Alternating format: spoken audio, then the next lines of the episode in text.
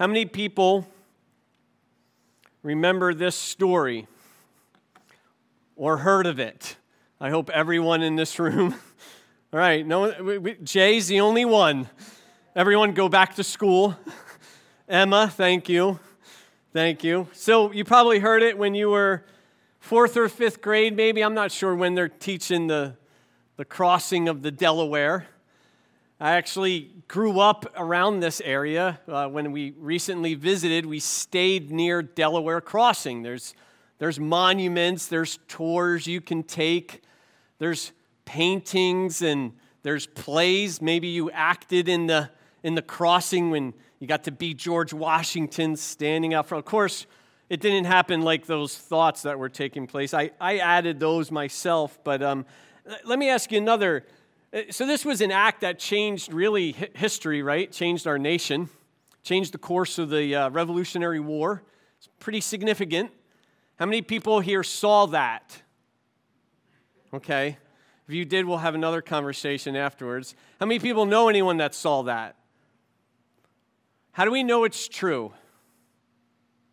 How do we know it's true? It was really interesting when I, I, I dug into this. I wanted to pick an event that everyone's familiar with. And, and when I dug into this, it actually took me a little bit, as much as research you could do on Google or Wikipedia or whatever it is, it, it took me a while to figure out where they got the sources from. What, what were the sources behind this event that everyone knows about? There's paintings, you know, all this art and history and all of these things. And it took me a while to find out that there were some sources, but I had to research that. They came from officers' diaries, a lot of officers' diaries. I think there's one real famous one called the Bostwick or something. Don't quote me on that. However, in the research of it, I found something really fascinating. This is going to blow your minds. Listen to this. And this was under facts of the crossing. The contemporary accounts of the crossing were written by men who were there, usually mention the terrible weather, they mention the snowstorm, and they mention the condition of the men. However, none of them discuss the actual movement of the men and boats across the river. Really? There's a, there's a painting. So you're trying to tell me that this historical act was never really recorded. But yet, we believe it's true. We see the effects of it, right? You and I wouldn't be here. We'd be having tea and crumpets right about now, maybe, or something. But we, we see the effects of it. We know that there were eyewitnesses. We know that people were there. They, they talk about the events leading up to the act, they talk about the weather, but they don't actually talk about the act themselves. Have you ever, have you ever asked yourself, how can I know what I believe is true? How many people have ever doubted their faith at times? It's okay.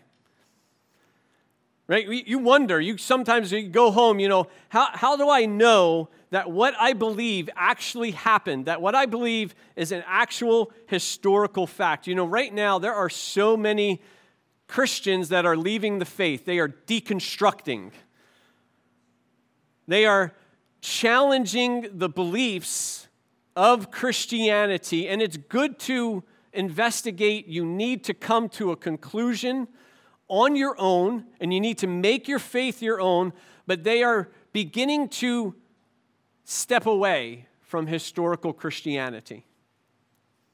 Matter of fact, many of them say that Christianity is anti intellectual, that it is not reasonable, and it is easily disproved. These are some of the things that people are saying. Along with that, there is a there's a blanket distrust in institutions like the church. How can you and I be absolutely sure and confident in what we believe. I have three goals to the sermon. One of them is to reassure you of your faith, it's to give you confidence in what we believe. That what we believe is a historical reality, and believing in this truth changes your life for all eternity.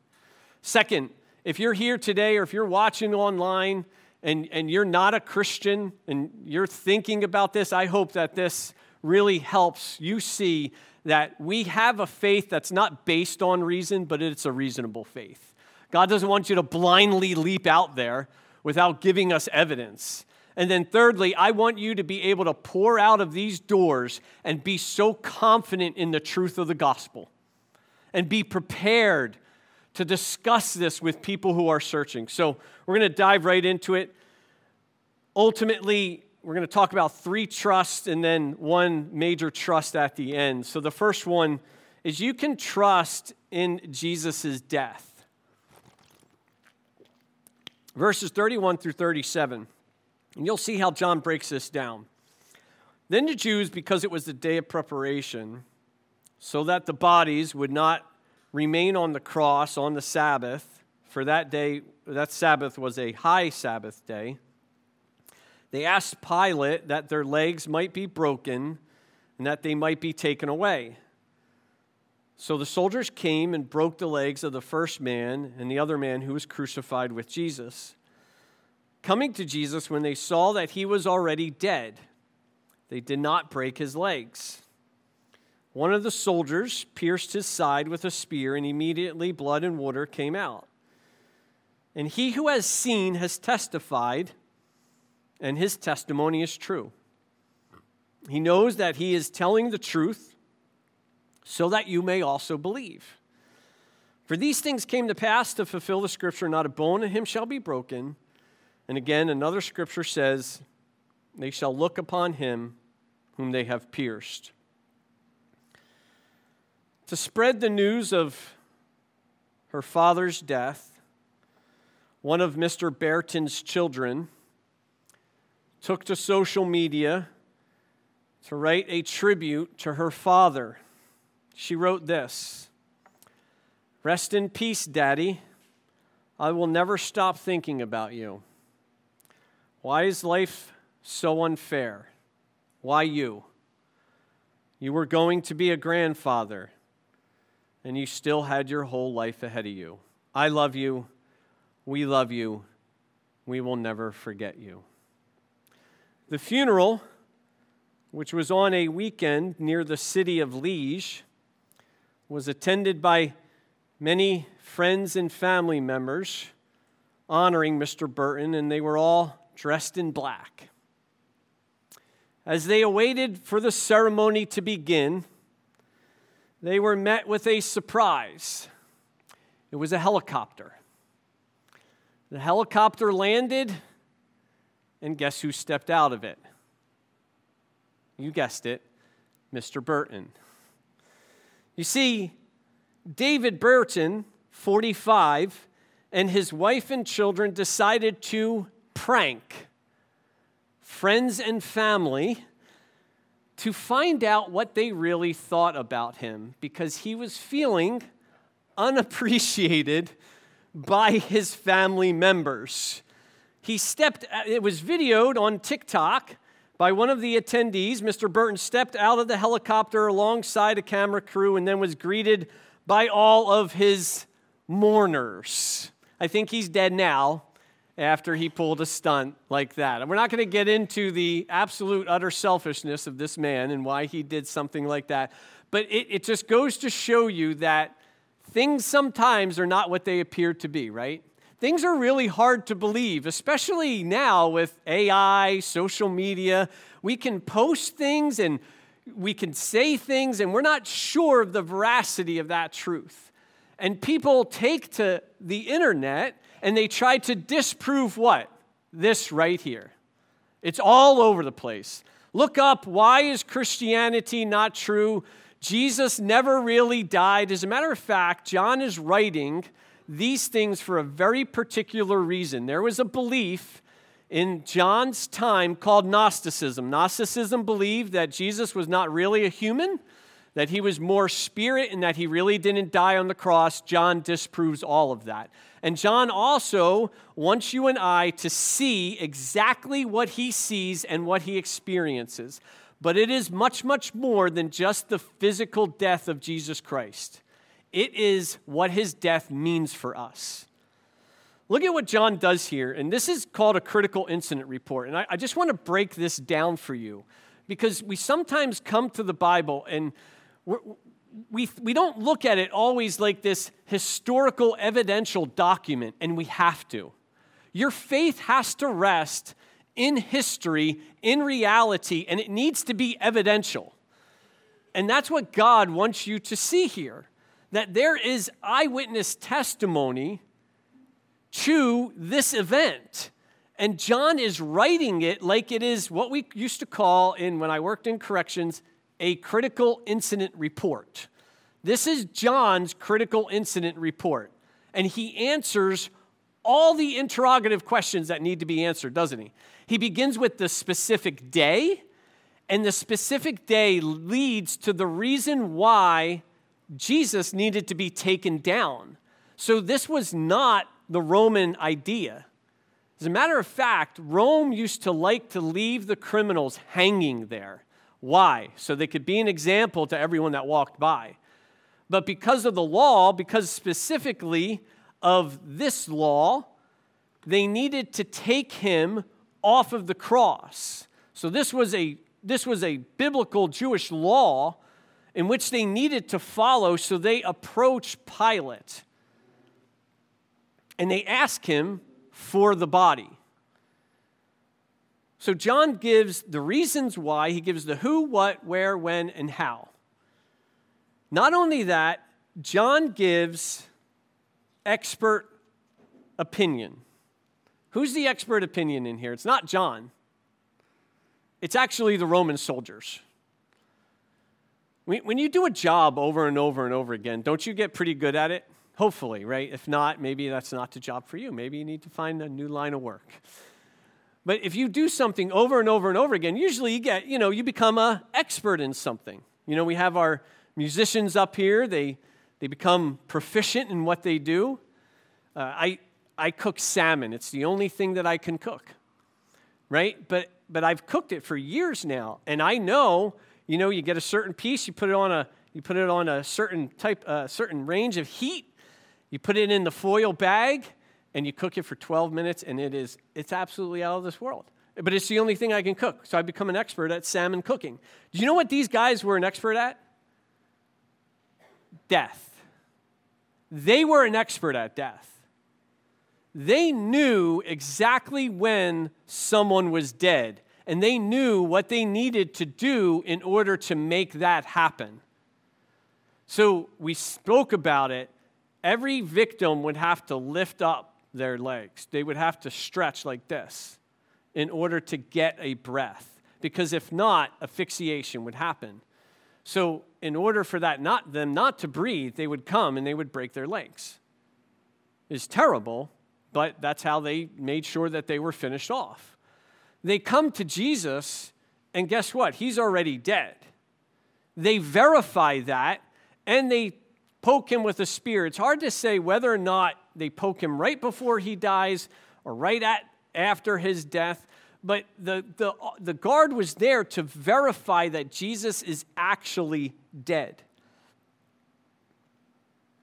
And then John says something very, very interesting after this. He says, Hey, look, what I'm telling you is true. You can believe me when I say to you that, look, I was an eyewitness to the death of Jesus Christ. I saw him physically die, and this is going to mean something later on.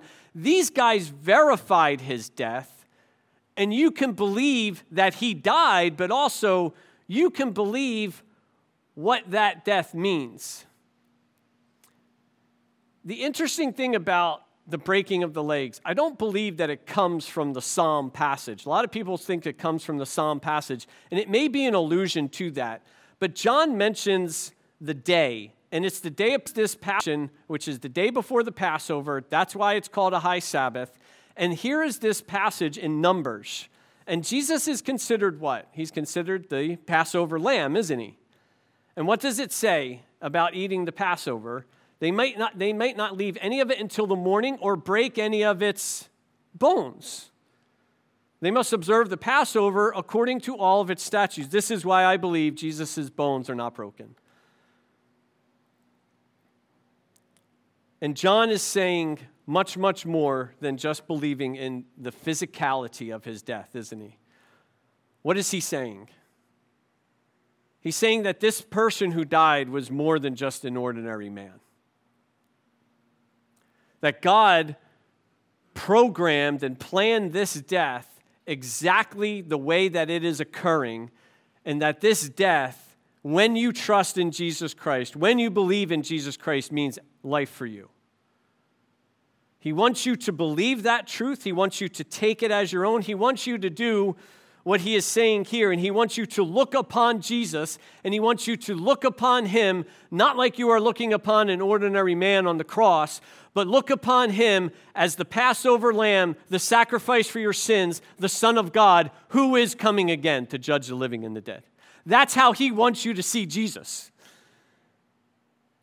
That's how he wants you to see his death. That's what he wants you to believe.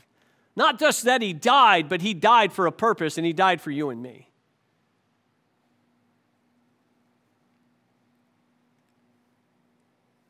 This description of looking upon whom they pierced is the same description of Jesus returning in Revelation, isn't it? It's in Zechariah, it's in Revelation as well. We need to see Jesus as he is right now. So that when we when he comes later, we're not judged by the ones who did not look upon him for salvation. We're not judged like those individuals. John wants you to be confident. He's like talking to a friend, isn't he? hey, this is, this is what I saw. You can believe this. You can take this truth, you can apply it, and you can go and you can tell those who don't believe it it's true. We have a very reasonable faith. We have a faith that is based on eyewitness evidence. And we have a faith that when people look upon Christ and see him like John saw him, they're changed. And we begin to see that in the next part. The second trust is you can trust in his burial, verses 38 through 42.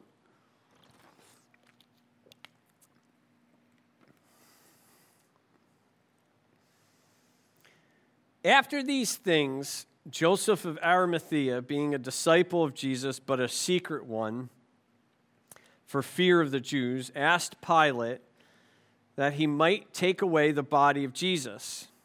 Pilate granted permission, so he came and took, it, took away his body. Nicodemus, who had first come to him by night, also came bringing a mixture of myrrh and aloes, about a hundred pounds of weight. So they took the body of Jesus and bound, in, bound it in linen, linen wrappings with the spices, as, in, as is the burial custom of the Jews. Now, in the place where he was crucified, there was a garden, and in the garden, a new tomb in which no one had yet been laid. Therefore, because of the Jewish day of preparation, since the tomb was nearby, they laid Jesus there. Before I jump into this passage, there's something that happens in Mark that is not mentioned here. Mark 15, 44 through 45 says this Pilate was surprised that he was already dead. Summoning the centurion, he asked him if Jesus had already died. When he learned from the centurion that it was so, he gave his body to Joseph Jesus' death is confirmed on so many different levels.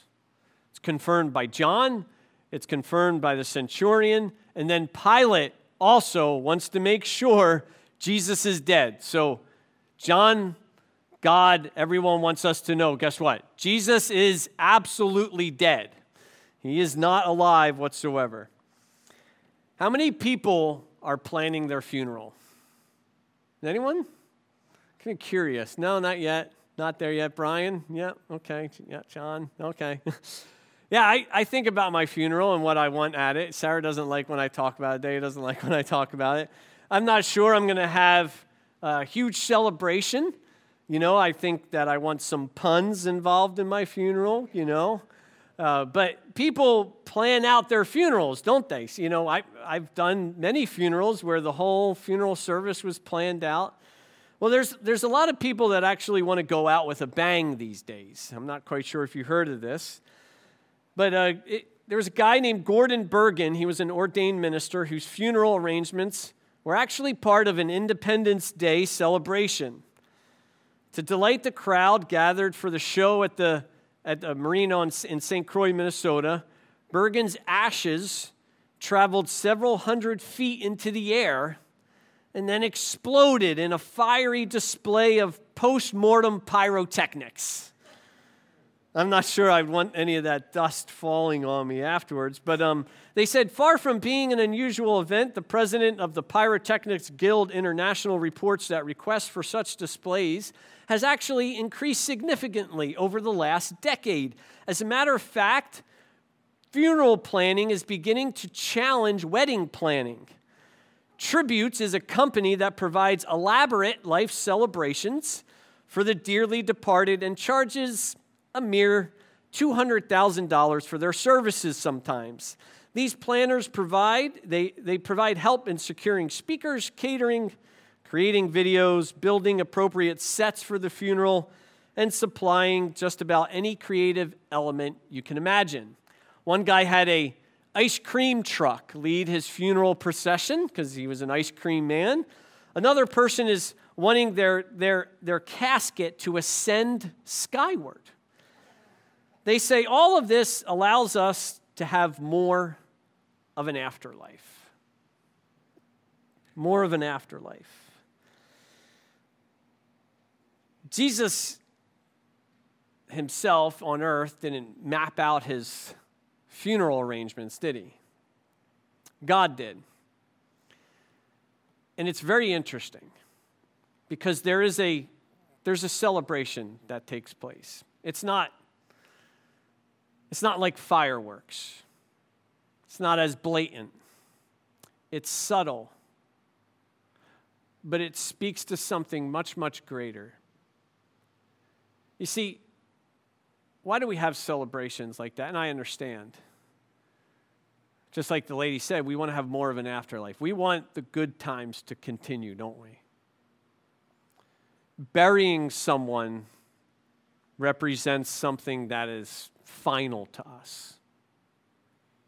As a matter of fact, you, it's kind of interesting the way John changes the way he's referring to Jesus. He doesn't call him Jesus anymore. What does he say? The body of Jesus. The shell of who he used to be. Jesus is gone. Jesus has died. But something has changed. Something has changed.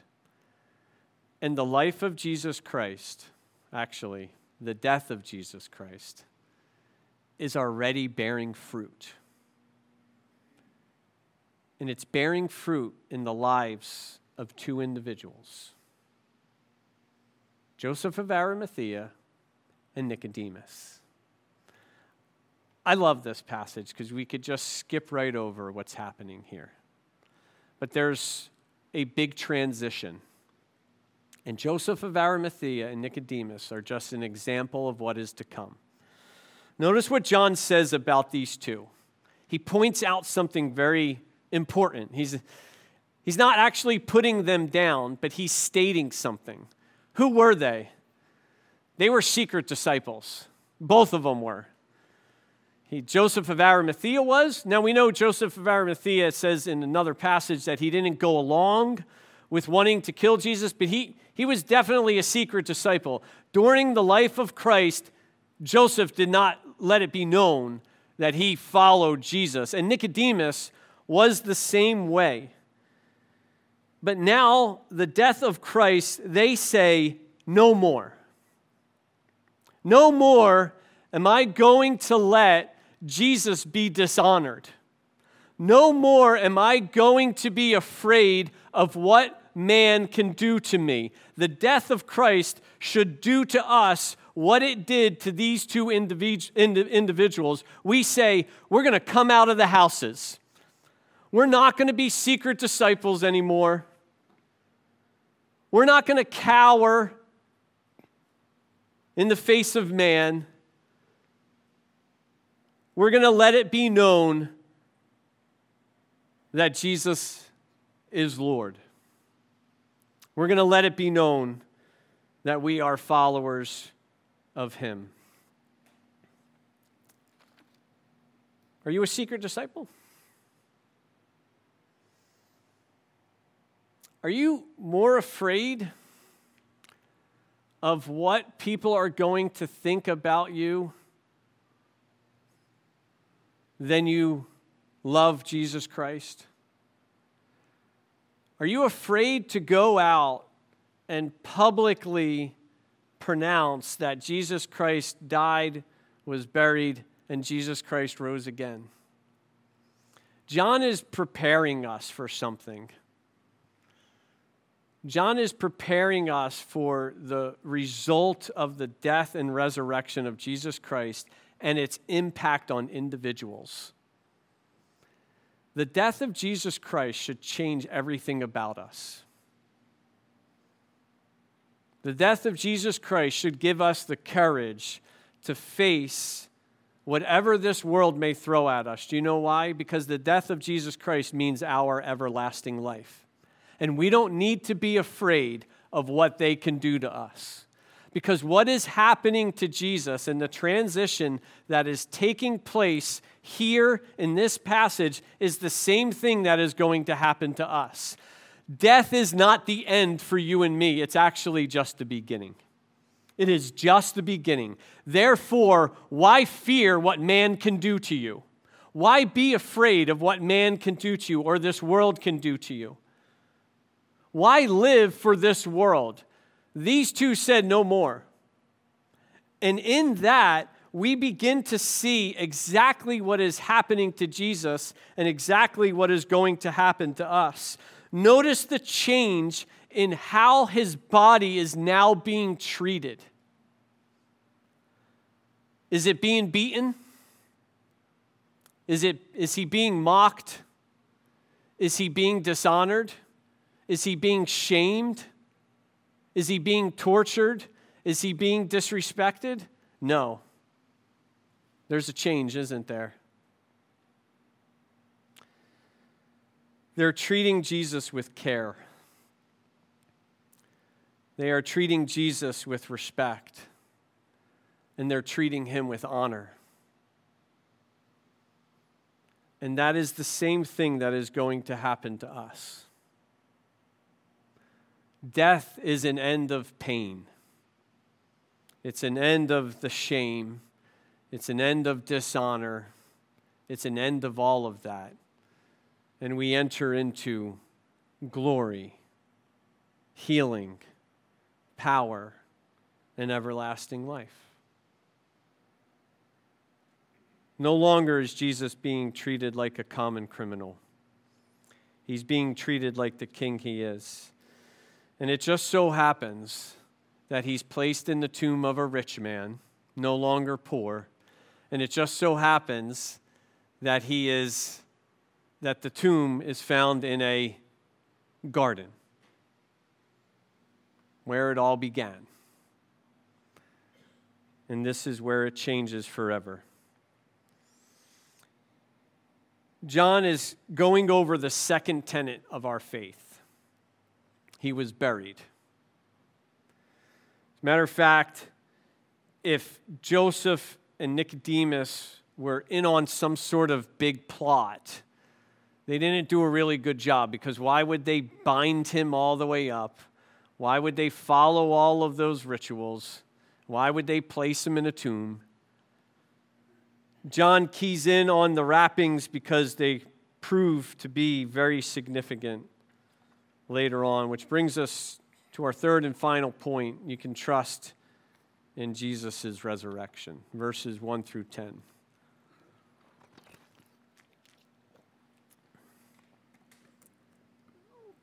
Now, on the first day of the week, Mary Magdalene came early to the tomb while it was still dark and saw the stone already taken away from the tomb.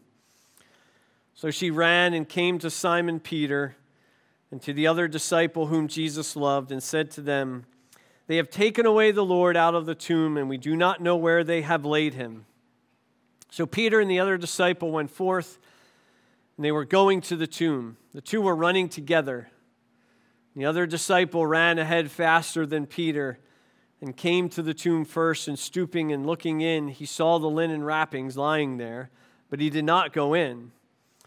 And Simon Peter also came, entered into the tomb, and he saw the linen wrappings lying there, and the face cloth which had been on his head not lying with the linen wrappings, but rolled up in a place by itself. So the other disciple who had come first to the tomb then entered. He saw and he believed. For as yet they did not understand the scripture that he must rise again from the dead. So the disciples went away again to their own homes. It runs like a play by play. This is exactly what he's doing. He gives a play by play of all the events of the first individuals to see the empty tomb.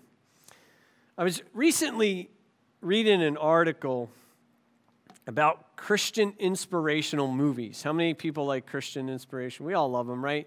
We have our favorites. I'm sure I'd ask you to name a few. So these are Christian inspirational movies that are based on true stories. And I was reading this article about these inspirational movies. And you know what I discovered in reading the article is these movies that are based on true stories are not, well, they're not really all true. As a matter of fact, they tend to leave out some very uncomfortable truths about the stories in order to achieve their purpose, which is inspirational, right? So there was a, it's kind of summed up in this exchange between these two characters. And I won't share with you what movies are not all true, but you can look them up because I don't want to. I don't want to dash your hopes and make you all sad about these movies. I love them. I like watching them. You know, nothing like a good inspirational movie to get you motivated. It's summed up in this conversation between these two guys. So imagine if I said this to you. I'm going to say this to you. We're going to test it out. Hey, did you know? Did you know that Einstein failed in math? Yeah. You hear about that? Yeah, can you imagine? What does that do for you? Does that make you feel good? Yeah, right? Maybe you're in school, maybe you're struggling with math, right? Kids are like, oh, yeah, I'm just gonna tell my mom, Mom, Einstein failed at math. I'm fine. They're gonna be all right, right? It inspires you, right? Because you're like, hey, Einstein was a failure at math. Mom, I'm going to win a Nobel Peace Prize. Einstein failed at math. So he, the guy says this Hey, do you know Einstein failed at math? And the guy go, Yeah, that's not true at all. And you know what the other guy says? He says, Well, well, doesn't, it doesn't matter. You know why it doesn't matter? It inspires people. And that's what we're all about, right? We want to lie to people to inspire them, to make them feel good. And then the guy replies, yeah, well, those, those people who believe that are actually stupid. Do you know why? Because there are actually true stories that inspire people and really happened. Christians, this is the only true story we need to inspire us. If we need anything else, we're not alive, we're dead. Because this is the story that actually gives inspiration to all of our stories. If this hasn't happened, forget about all those stories. This is the true story that inspires us because this is reality. Jesus Christ is actually alive. Jesus Christ, right now, is seated at the right hand of God, waiting to return. And if that doesn't inspire you, and if it doesn't inspire you that because Jesus' tomb was empty, your tomb can be empty too, I'm not quite sure what's the matter with you. I don't know why we need all these. We should just play the resurrection movie over, over and over and over and over and over again. That's the movie. That's the story we need to inspire us. And why do we lie about the truths of these other movies? Because the resurrection helps us handle uncomfortable truth, doesn't it?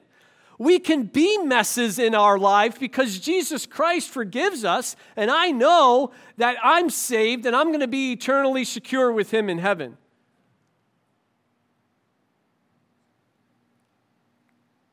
John tells us a true inspirational story, one that actually happened. And there, there's so many different things that he covers in here that we have to see. Number one, Mary. Mary Magdalene plays an absolutely crucial part in the resurrection account. And if you are going to make up a story or make up some sort of legend that Jesus rose from the dead during this time period, guess who you're not going to put in there? A woman. Guess who you're not definitely going to put in there? A former prostitute. Because that's who she is.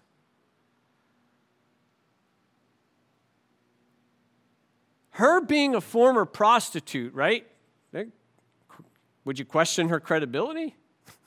Maybe, you know? But not only that, we're going to see next week just what a role she plays because she's the first one to see the risen Lord. And what a picture of the people that represent his kingdom. And if you hear you, you hear this in, about Christianity today that Christianity is oppressive to women and it's patriarchal. They're not reading the Bible because this would never have happened. Women's testimony was not admissible in court, they, it just wasn't allowed. They, they just didn't allow it. So if you're going to fake something, guess what? Choose a guy. Choose, choose someone respectable in this culture. Jesus elevates the status of women. Christianity elevates the status of women. Paul writes, Husbands, treat your wives like Jesus Christ treats the church. That was never said before. Don't let people tell you Christianity is oppressive to women. It's just not true. And this proves it. Mary is not expecting Jesus to be gone. She goes, again, John does the same thing. She goes early in the morning. No, there's no way she's rolling away that stone. Now, whether she's go, she goes with people, there's other accounts that have her going later on. It, none of that at this point matters. All we know is that she does not peek into the tomb. She actually just sees the stone and then goes back and tells them. And whether what happens after actually happened before, it's, it's, it's a little unsure, but we know that she goes, it's dark, the stone was rolled away, and we know that the stone, the tomb was guarded, and those guys who are guarding that tomb, that their lives are at stake. There's no way they're gonna, there's no way they're gonna allow a, a band of fishermen and tax collectors or whoever it is to come in, overpower them, roll the stone, and steal the body of Jesus Christ. It's just not happening. The second thing that points this out is John is very honest about their reaction to this, isn't he? And we sing this song every Easter. Mark Farrington sings, He's Alive. One of, we love that song. And it tells the story of Peter, doesn't it? And Peter's a little in the, in the song. I'm not saying this is, this is true, but we know, I think because of this and what Jesus says, in the song, Peter's like, I'm not too sure about this. I don't know how it's going to be. And I think the running and the fact that later on Jesus is going to say in another account, tell Peter too. He actually specifies to tell Peter. Why Peter? How did Jesus and Peter leave each other? The last time Peter saw Jesus, he was denying him. So Peter's like running, but he's like, I don't know about this. John is like, full bore. I can't wait. I hope this is true. I hope he rose from the dead. And Peter is kind of like, I don't know. I want to point something out here Christ at his appearing, being ashamed. And I know we don't think about that too much. But if you and I are living a life of denying Christ, maybe not outwardly like Peter did, but maybe we're denying him with our lives, and maybe we're not we're not going out and preaching the gospel. Maybe we're a secret disciple. What is it going to be like when we see him? How are we going to run to Jesus when he comes back? We're going to be like, ah, I don't know. I'm not too sure about this. I want to see him. I love him, but I've been denying him this whole time. John also talks about their lack of understanding there's a word, it's called hagiography. Hagiography is the embellishment of making someone out to be a saint. John and the gospel writers, actually, the whole New Testament, never makes these people out to be perfect, do they? Their, their flaws are mentioned throughout. So if someone's writing, don't, don't you want to make yourself look good? Don't you want to be like, yeah, you know, and, and I, I didn't even need to run to the tomb. I already knew what happened. My name is John, Jesus' favorite apostle. But he's like, well, we, we didn't understand. Right? We, we didn't understand what's happening. But then again, he goes into all of the details. The word Saul's mentioned four times. John wants you to see something. He, he wants you to see what he saw and what he, or who he didn't see.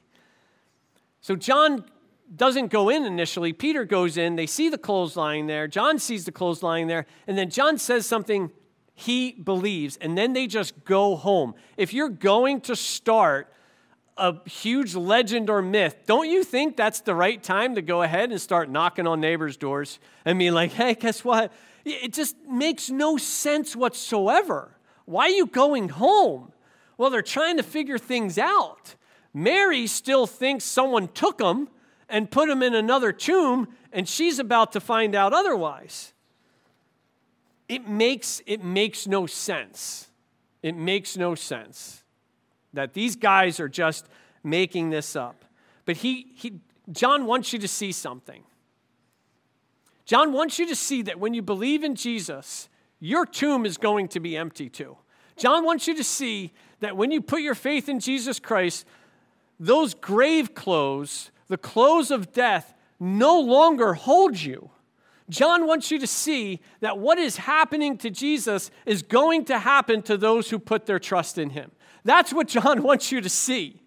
John wants you to see the resurrected Lord. He wants you to see it by faith now so that you see it in person later on.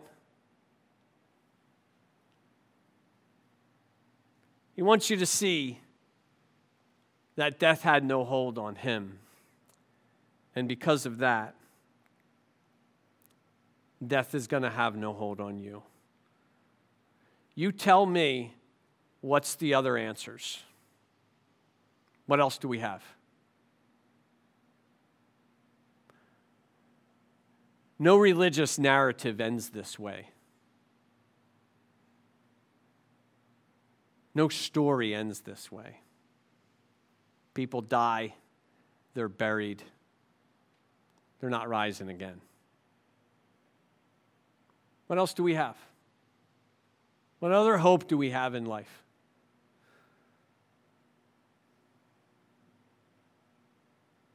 God wants you to be utterly confident in this truth. So much so that we're willing to die for it. We're here today because we believe this. There are folks out there who don't. We need the courage and the confidence to be able to tell them It's true. Our lives that have been changed by Jesus Christ can be their lives as well. In her book, The Year of Magical Thinking, author Joan Didion tries to make sense of her world after the death of her husband, John Gregory Dunne. Didion marvels at the capacity of grief to derange the mind, that is, to throw its victims into a mode of irrationality. They cannot think and live as though the person they loved is really dead. Surely there has been some mistake of diagnosis or identity. She said, I was thinking like small children think, as if my thoughts or wishes had the power to reverse the narrative or to change the outcome. One day, Didion was clearing the shelves of her husband's clothes, putting them in stacks to give away to thrift shops. But she couldn't bring herself to give away his shoes. There, for a moment, she realized why. He would need his shoes if he was to return. Folks, there's only one person that can reverse that narrative. His name is Jesus Christ. Jesus reverses the narrative. Death, burial means resurrection. Jesus Christ reverses the outcome. And Jesus Christ can do the same for you. You can trust in his death. You can trust in his burial. You can trust in his resurrection. You can trust in Jesus Christ. You can trust that when you die, you too will rise again and you won't be needing your shoes at all. The waters of this life may be rough and stormy and cold. We may suffer and have a lot of pain. Heroes like George Washington died. Jesus Christ lives. And you can trust that Jesus will make sure you cross over from death to life. Father, thank you for your truth. Thank you for the evidence that you've given us for the testimony of John and all the witnesses. Thank you that you did not leave us without a witness. Thank you for your Holy Spirit to empower us. Lord, you know all the hearts and minds of everyone that is listening today. Lord, I pray that those who have believed in Christ, I pray that their faith is reassured I pray that we go out with confidence in this world and proclaim this truth. And I pray for those who may be investigating Christianity. You're not afraid of their questions, their doubts, or their skepticism.